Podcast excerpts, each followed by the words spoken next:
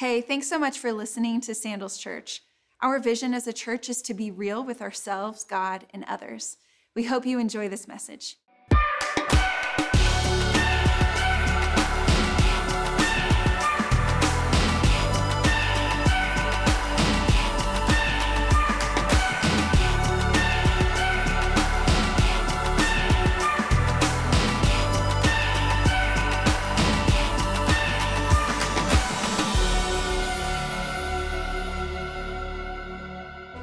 Hi, guys. Welcome to Sandals Church. I'm so glad you are joining us today from a campus or from wherever it is that you are. We are in a series called Holy Shift. Holy shift. And I know some of you are like, holy what? My own dad, my own dad said, you know, I don't think I like this series. I don't know what Fredo's thinking.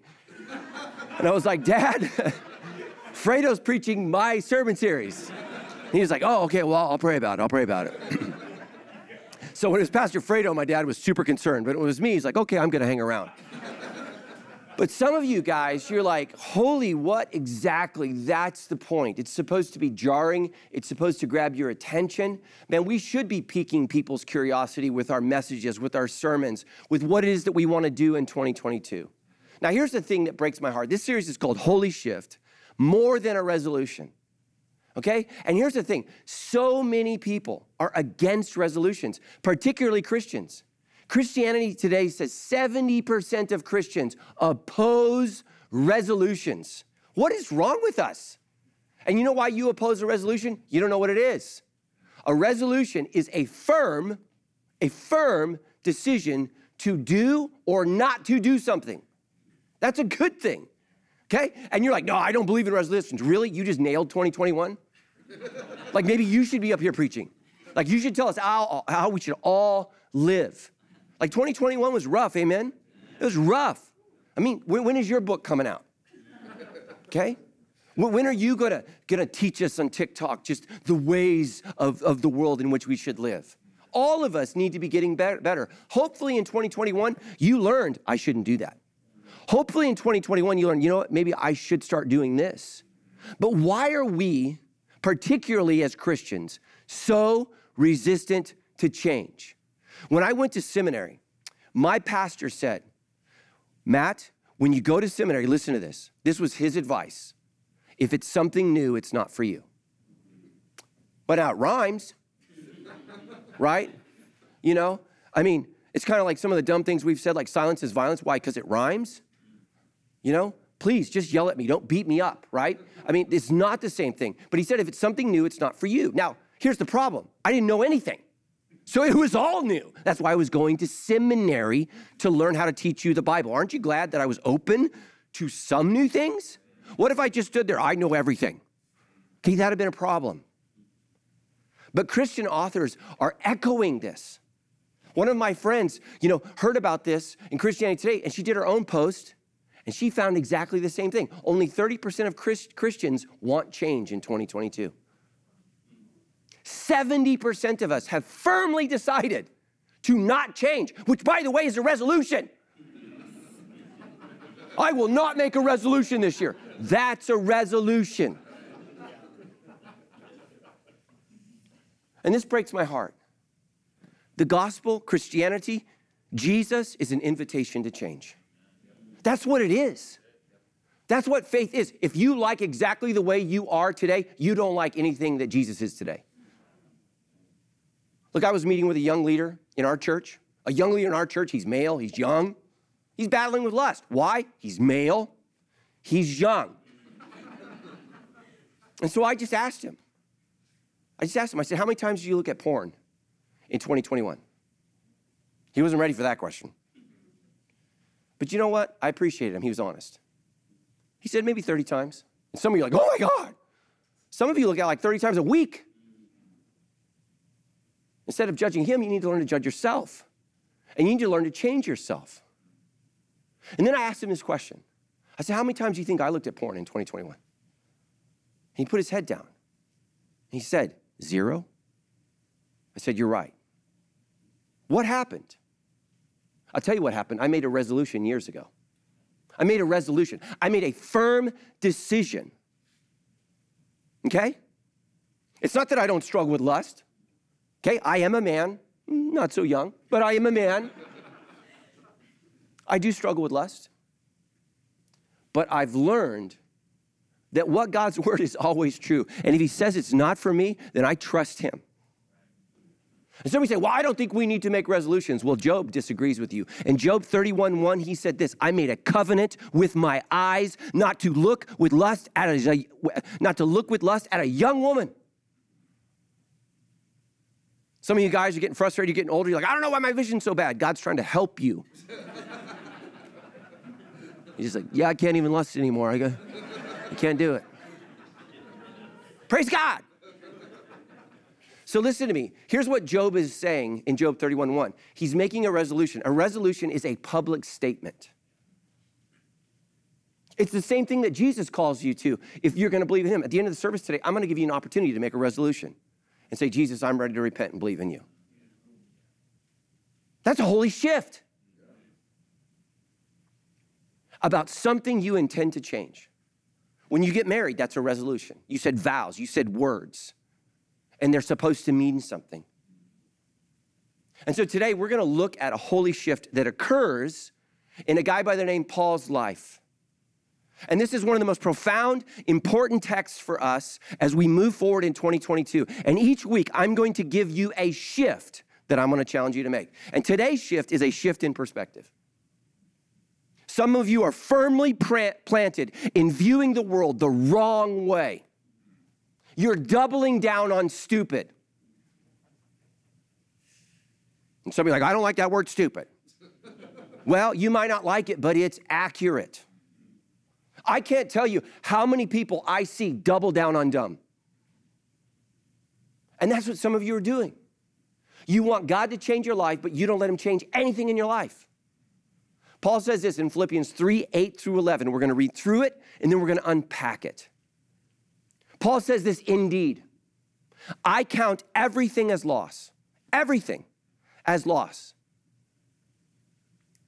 in comparison to the surpassing worth of knowing Christ Jesus as my Savior.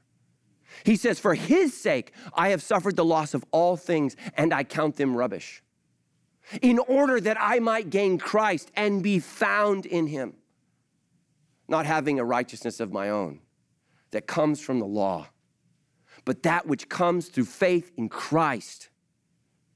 The righteousness from God that depends on faith. Listen to this that I may know him and the power of his resurrection, and I may share in his sufferings. Here's the change becoming like him in his death. That by any means possible, I might attain the resurrection from the dead. What do you need to shift today? The Apostle Paul said, Everything in my life has had to shift so I can experience the gift that Jesus Christ is offering me. You see, some of you want the gift of heaven, but you don't want the change of heaven. You don't get the gift without the change. And let me just ask you this why would we all want to go to heaven if none of us change? No, thank you. That's called hell. Hell is the place for people who said, Nope, God, I don't need to change. Heaven is the place where people looked at their lives and they said, I need to change. Maybe 2022 is the year where you say, My marriage is gonna change.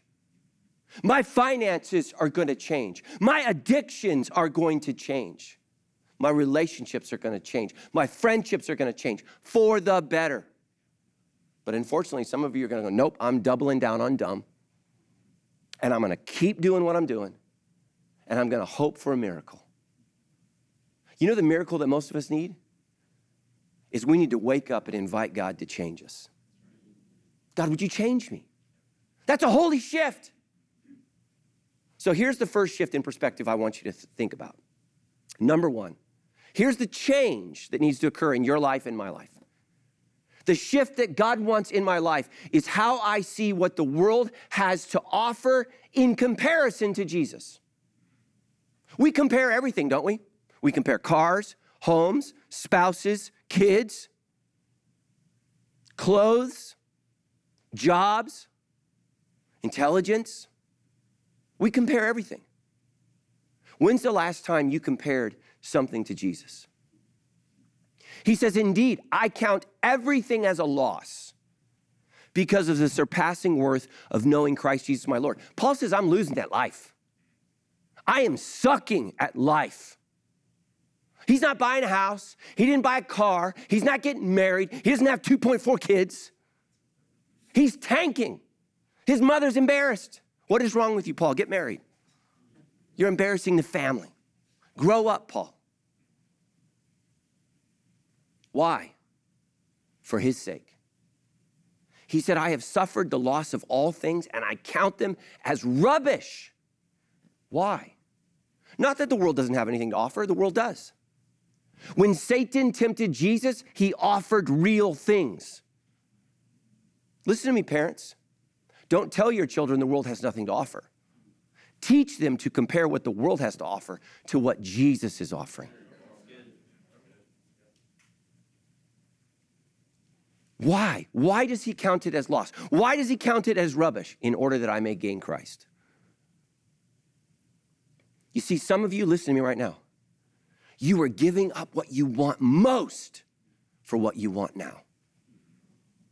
Jesus was hungry, and so the devil tempted him with bread. He was hungry. But he said, Man shall not live by bread alone, but every, every word that comes from the mouth of God. Jesus was offered, listen to me, real bread. And he was really hungry. But he compared it to the surpassing worth of God his Father and what God was offering him. I want to talk a lot, and those of you who've been at Sandals for years, you know this. I'm going to keep talking about it because you forget it. I want to talk to you about this word rubbish. The word in the Greek is skubalin, okay? Skubalin. And it's translated in English, in ESV, in, in the NASB. These are very accurate texts as rubbish. But you're not British. You don't know what that is. I think we had like two people from Britain that watch. You know what it is. The rest of us are just confused. The NLT, a translation I love, translated as garbage. The King James Version, amen, the authorized version, translate it as dung. You're like, what? Dung. But here's what I want you to know this is the only time in the entire Christian Bible that the word skubalin is used. It's the only time. I believe the Apostle Paul, listen to me, is being intentionally vulgar here. And I think the English word should be crap. And some of you are offended at holy shift when you need to be convicted by this word, holy crap. It should be used. It should be used. It should be changed. We should run around, make t-shirts that says Skubalin happens, amen? You're full of Skubalin. Here's the thing you need to know about the church of Philippi. Now, some of you, I love you, you don't know your Bibles the way that you should, so I'm gonna help you out. In Acts chapter 16, we see the Apostle Paul goes to Philippi. Some of you guys don't know this, but the city of Philippi is an important city. It's a powerful city. It's a wealthy city. It's a city of distinction. It's a city that made Rome Rome. You see, the guy who made Rome Rome was Julius Caesar. And he was stabbed in the back by two of his friends, Brutus and Cassius.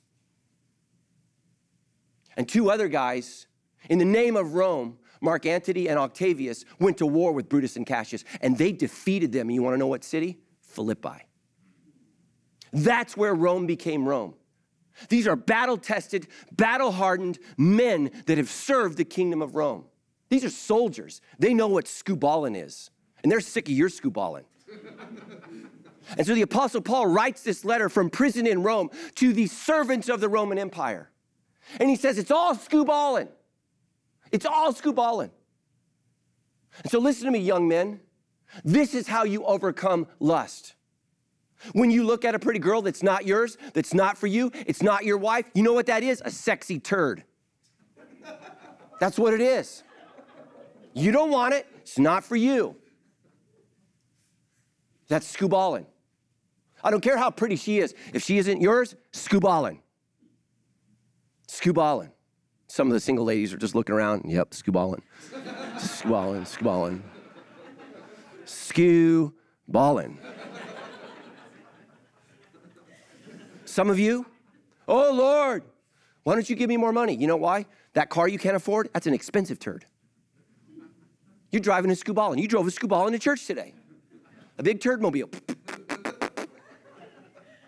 Paul says that's Skubalin. You know, I actually went out to lunch with someone who interviewed me and they commented on, You drive a Subaru? They insulted my car. they said, I thought, I thought megachurch pastors drive really fancy cars. This is Skubalin. I like my Subaru. You don't have to like it. I'm not into that. Some of you, the car you drive, your Skubalin turd, you're leasing a turd.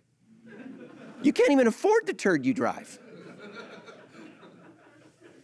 Some of you guys, you know, all that food you want that you know you shouldn't be eating. Oh, this year's the year I'm going to get rid of this. Okay, there's no verse in the Bible that says you should look like Buddha. Amen. You know what that chocolate cake is? It's a chocolate covered turd. It's not for you. It's not for you. You see, we need to learn to look at what the world offers and we need to reject it in comparison to what Jesus offers. You think, oh, Pastor Matt, I don't, the Bible says we shouldn't use profanity. Isn't it interesting that when Jesus says, do not say to your brother Raka, he doesn't say, don't use the R word. He didn't say, don't say Raka. He just said it. You see, the profanity that bothers God is the words that you use to describe a person created in his image. But when you use a profane word to describe something that is profane, it is accurate. It is accurate. And so, just like Jesus used the real word raka, the Apostle Paul uses a real word called skubalin. And he says, Some of you, some of you are fallen for holy crap rather than the holy God. And this is the holy shift that we all need. So we all need to ask right now, today, when I look at my life, are these things that I'm asking for, the, are these things that I'm praying for, is this a gift from God or is this a turd from the world? Because some of you guys can't tell the difference. Your sniffer's broke. You can't smell it. You're like, yeah, I lost my, I lost my sense of smell with COVID. Well, you need to pray it comes back. Because some of you are like, God, I don't know why you keep doing this to me. God's like, I don't know why you keep falling in love with turds. So if you're single, man, you don't need to want to be married so bad that you'll marry a turd. Don't do it. Married couples, don't invite anything into your relationship that's a turd. Why is it smelling here? I don't know. I remember one time when I was a kid, I thought my daughter stepped in the dog poop and she was running throughout the house. And I was chasing her. She's a runner. I caught her. I was going to spank her butt. And you're like, you shouldn't spank. That's another sermon. I flipped her upside down. I looked on her shoes. There was no poop on her shoes. It was on mine. And guess who just ran all through the house in our brand new carpet with turd on their feet? Oh, that was a fun marriage conversation. So you were going to discipline our daughter for what was on your shoes? Yes, I'm a Christian leader. That's what we do. Think about your kids. What are they involved in? What are they watching? Some of you have handed them over to turds because you can't discipline and organize your kids. What, you, you think your 11 year old's supposed to regulate? I'm going to eat broccoli for breakfast, and I'm going to watch mathematical channels all day long. I'm going to end the day with prayer, thanking God for you, mom and dad, and how you've blessed me. That doesn't happen. They come out like devils. Your job is to turn them into Christians. You got to learn this. Is, is this. is this a gift from God or is this a turd from the world? And here's the problem some of you, all your friends, oh, that's a gift. It's always amazing me. People say, yeah, well, I've asked a lot of people. They say that to my face. I've asked a lot of people if this is a good idea. I'm like, you didn't ask me. That's a turd. That's a big turd. I need to shift next who I compare myself to. I love this psalm, Psalms 113, 5. Who can be compared to the Lord God? No one. That's why you compare yourself to everyone else. As you go to the gym, You find everybody that's in worse shape than you. Yeah, I'm going to teach that guy how to use that equipment. You come to church, thank God I'm not a sinner like that person. Good Lord, I can see her thong. Oh, jeez. Well, why are you looking at her thong? What are you, what are you doing? So many of you, you come to me, I, just, I feel like we should have a dress code in church. I, I don't. I feel like we have a higher code in church. It's not about what people wear, it's about where our eyes are.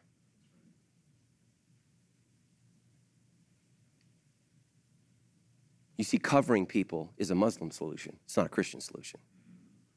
The Christian solution is covering ourselves with the blood of Christ. And it says, I start treating women as my sister and men as my brother. Who are you comparing yourself to? The Apostle Paul says, man, it's all, it's all skubalin. Why? He says, I've learned I don't have a righteousness of my own that comes from the law. Do you know what the God of this age is? It's self righteousness. Whether you're liberal or conservative, whether you're a believer or an atheist, we are all in love with ourselves. That's why when you drive on the freeway, you get irritated when someone else is looking at their phone, and the only reason you noticed is you just put down your phone. Ah.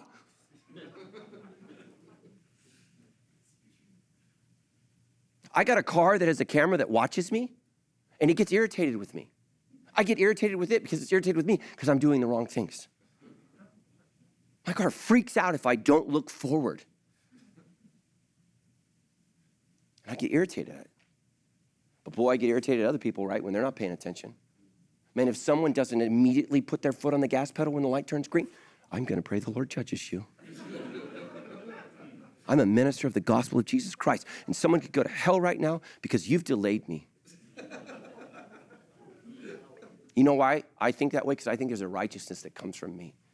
You know why you're so irritated with your spouse? Because there's a righteousness that comes from you. If she just thought like me, if he just acted like me, if my kids would just listen to me, right? Listen to me. Our job as parents is not just to reveal our wisdom to our kids, it's to reveal God's wisdom because we're all his kids. He says, I've learned that there's not a righteousness that comes from me through the law, but that which comes through faith in Christ. Faith in Christ. And think about that. I don't know what it is about us. Some of you, you were lost, you were sinners, you were broken, and you knew it, and you were beautiful. And you came to church and you fell in love with yourself. I read my Bible today. I'm going to go out and judge people in the name of Jesus. What is wrong with us? I mean, you eat a vegetable one day and you're looking everybody down with the french fries. That's not even a real vegetable. What is wrong with us? We fall in love with ourselves. Paul says, I'm done with that. I did that. It doesn't work. I firmly believe it's all lost. And by the way, what is he talking about? Religiosity. God is so impressed with me. Jesus says this he says, Woe to you, you scribes and you Pharisees, you hypocrites, you people who read the Bible and pray every day. Woe to you! For you are like whitewashed tombs, which outwardly appear beautiful, but within are full of dead people's bones and all uncleanliness. So, you appear outwardly righteous to others, but within you are full of hypocrisy and lawlessness. Man, God didn't care about your face, God cares about your heart. Wouldn't that be great if every morning we woke up, we had a, we had a mirror that showed our heart? Some mornings I just stare at my face. Does anybody else do that? It's like, did I get in a fight last night? Did Tammy hit me with something in the middle of the night? It's rough, amen? But we don't have a mirror that reflects our heart, do we? God, does, God doesn't care about how you look on the outward appearance. Obviously, look around at us. We all look really different. I saw one of our worship leaders over break. He was snowboarding, young man, handsome. I said, dude, if you crash, I said, you better protect your throat and you better protect those hands. We can have ugly worship leaders, amen? but if you can't sing, I can't use you. So when you fall, get an airbag right around your vocal cords. Ah! But isn't it funny? We all care about the wrong things. We all care about what matters to us. God cares about your soul, God cares about your heart. Where's your heart today? You see, when we compare ourselves to others, we grow in envy. That's what envyogram is. And it's all fake. It's all fake. I was looking at somebody's envyogram, and they were talking about how 2021 was the hardest year of their life. And I just started scrolling through every picture, another amazing day. Most incredible husband, most beautiful children.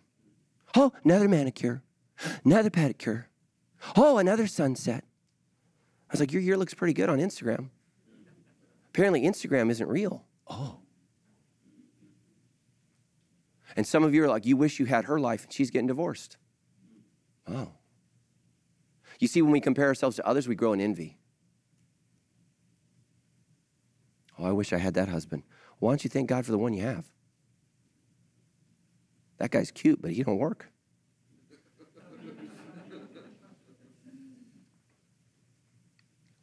you see, when we compare ourselves to others, we grow in envy, but when we compare ourselves to Jesus, listen to me, we grow in conviction. Jesus is the goal, others are the miss. Well, I don't believe in goals. Then you don't believe in Jesus. What is wrong with us? It's a new year.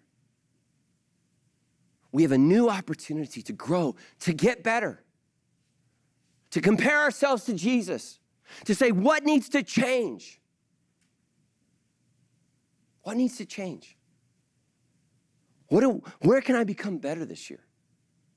Where can I grow? I, I am blown away every single year at how much more I need to grow. And I have a list, and I think it's exhaustive. And then my wife has a list, and it's, it's even longer.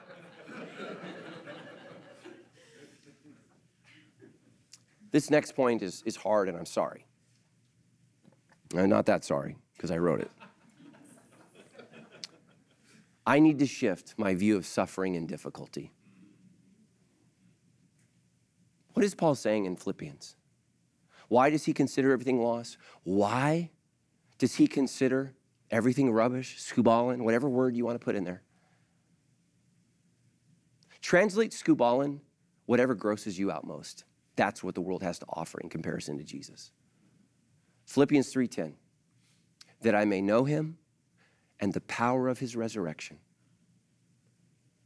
This is pro- I bet you nobody has this verse tattooed on their bodies. And I may share in his sufferings, becoming like him in his death. You see, we all want resurrection, amen? The only way you're resurrected is if you die. There's no Sunday without Friday. When's the last time you died to something? When's the last time you died to your urges, to your desires, to your impulses? And let me just tell you something, all you old people that are judging the young people, you say, well, that, that's just a young person's thing. Let me tell you something. Lust does get easier as you get older, amen? It does. Discipline never does. Never does. I mean, some of you old people, if I said take a walk, you'd, you'd lose your faith. Oh, oh, oh my gosh. What am I going to do about my La-Z-Boy? Burn it. Burn it. Jesus walked everywhere. You walk nowhere. Some of you lose your faith in God if you can't get a parking space right up front. I'm not even going to go to a church today. I have to walk to the Lord's house because you lack discipline. You see, the sin may change, but discipline is the only thing that makes the sin change. That's it. That was good. Write that down. the sin may change because some of you missed it, but the only way we change sin is through discipline. It's why the fruit of the Spirit is self discipline and self control. Listen to me, I learned a long time ago. I'm going to control my body, or my body is going to control me. And some of you have surrendered your lives to your body. And your body doesn't give a lick about your soul. So, what do we do? We endure suffering. How, how do we do this? By finding meaning. That's how we do it. By finding meaning. I don't, I don't know why you're suffering. I don't know why you're going through hardship, but I know this God wants to teach you something in it. Listen to what the text says. God's word says that suffering will increase our prayer life. Listen, this is so good.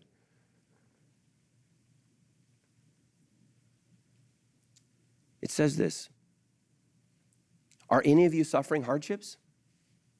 You should pray. Are any of you happy? You should sing praises. You know what that means?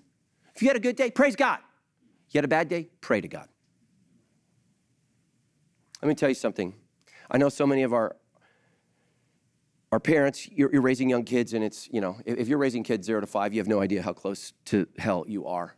Um, but here's the thing is, things do get better until they get driver's licenses. And let me just tell you something. Every time my kids call me, I get a little skubalin. I'm like, oh. Because, I mean, parents of adult children, why do kids call? It's not because, hey, dad, everything's great. Why do they call? Something's gone wrong. Now, here's the thing I'm still glad my kids called because I'm their dad. If it wasn't for suffering, none of you, some of you would never call God. So, why does God allow suffering? So you pick up the phone, Dad, my life's falling apart again. So when life is great, praise God, praise God, praise God. And when life is terrible, pray to God. That's James. And just know this whatever it is that you're going through that's terrible, this too shall pass. And if your life is awesome, this too shall pass. Suffering increases my prayer life, amen? It does. I don't pray in a plane when it's smooth. That plane starts jumping, oh man, I am as holy as Jesus, dude. I, I'm praying for everyone. Praying for the pilot, salvation of everybody on board, my own faith, you, your kids. It's powerful. Dude, that plane is smooth. I'm watching a movie, kicking back, you know, eating the free nuts that they give out. It's great. Next, suffering grows my faith. 1 Peter 2:21 For God called you to do good even if it means suffering just as Christ suffered for you. He is your example, and you must follow in his steps. He didn't promise that life would be easy, he promised he would be with you when life isn't easy.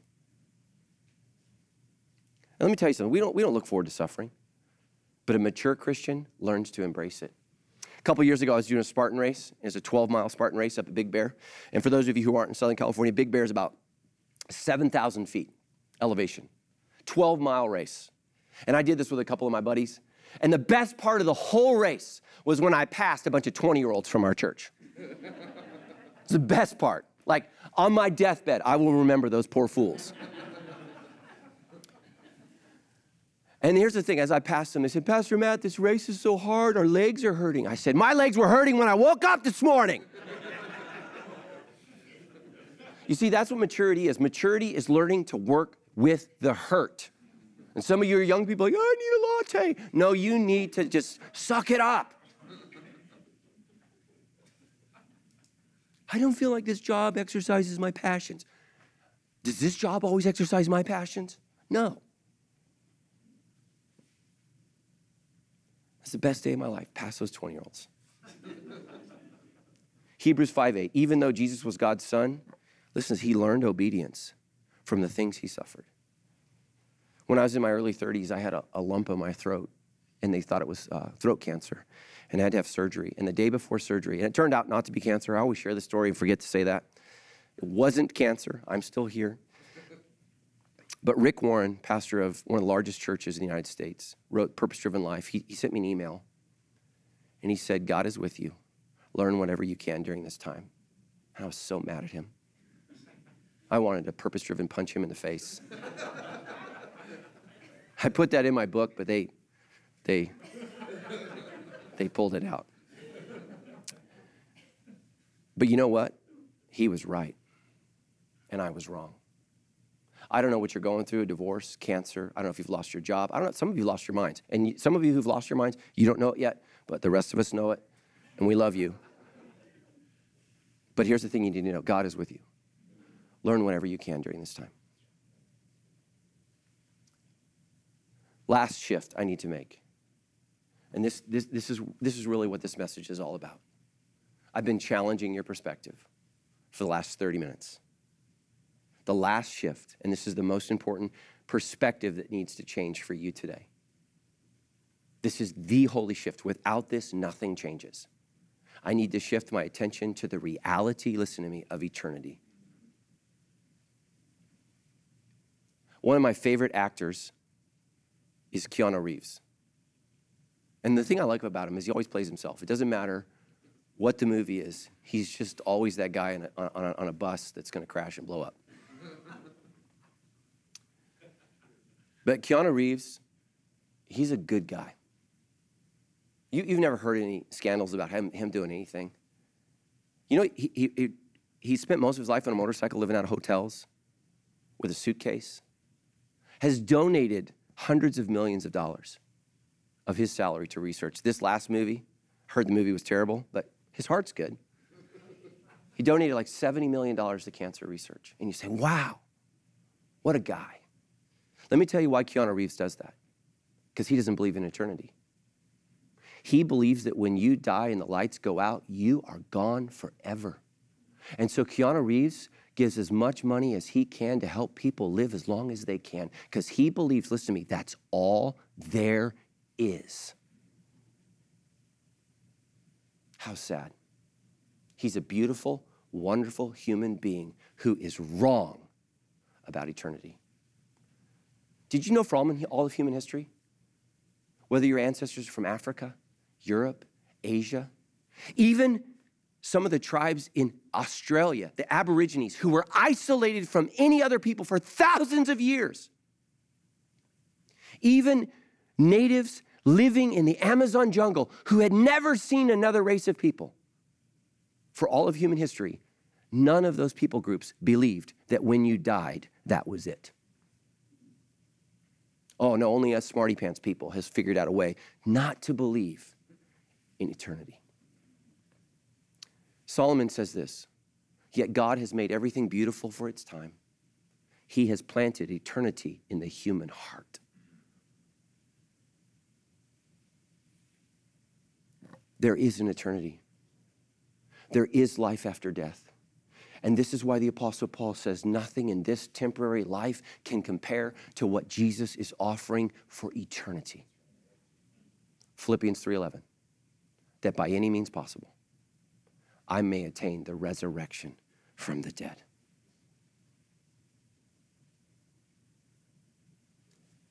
Have you had that shift in your life where you've believed? This entire church at Philippi starts with a conversation with the Apostle Paul and a group of women. I love this for those of us who are in Riverside, down at the Riverside.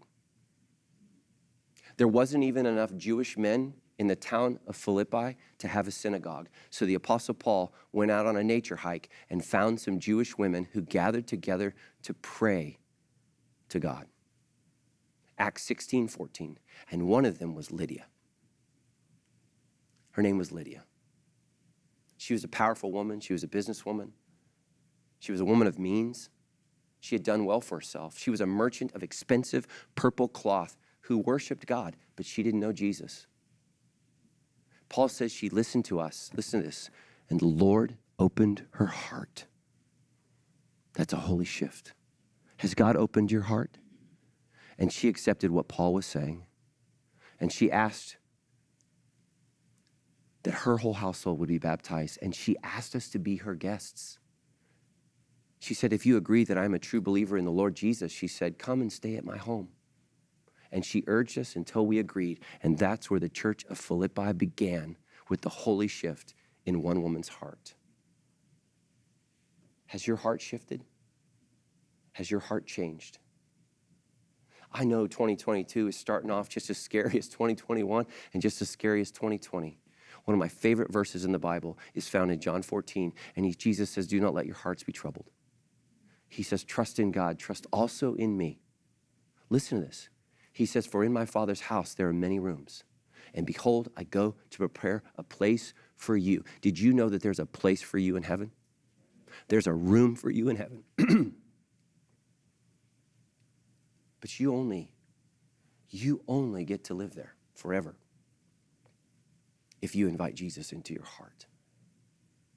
Have you made that shift?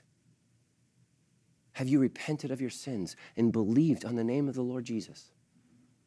In just a second, I'm going to pray over you and give you a chance to make this shift in your life.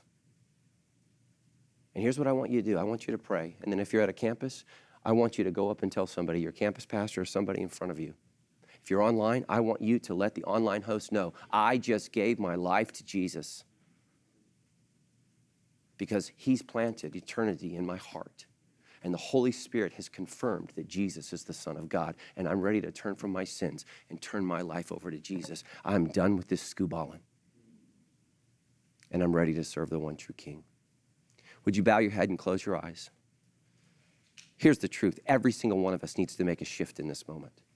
Holy Spirit, would you just open our hearts like you opened Lydia's heart to the shift and change that we need to make?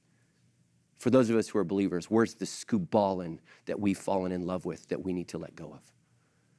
And for those of us who are far from God, Holy Spirit, would you open our hearts to the truth of Jesus Christ? Would you help us believe right now in this moment, just like you helped Lydia?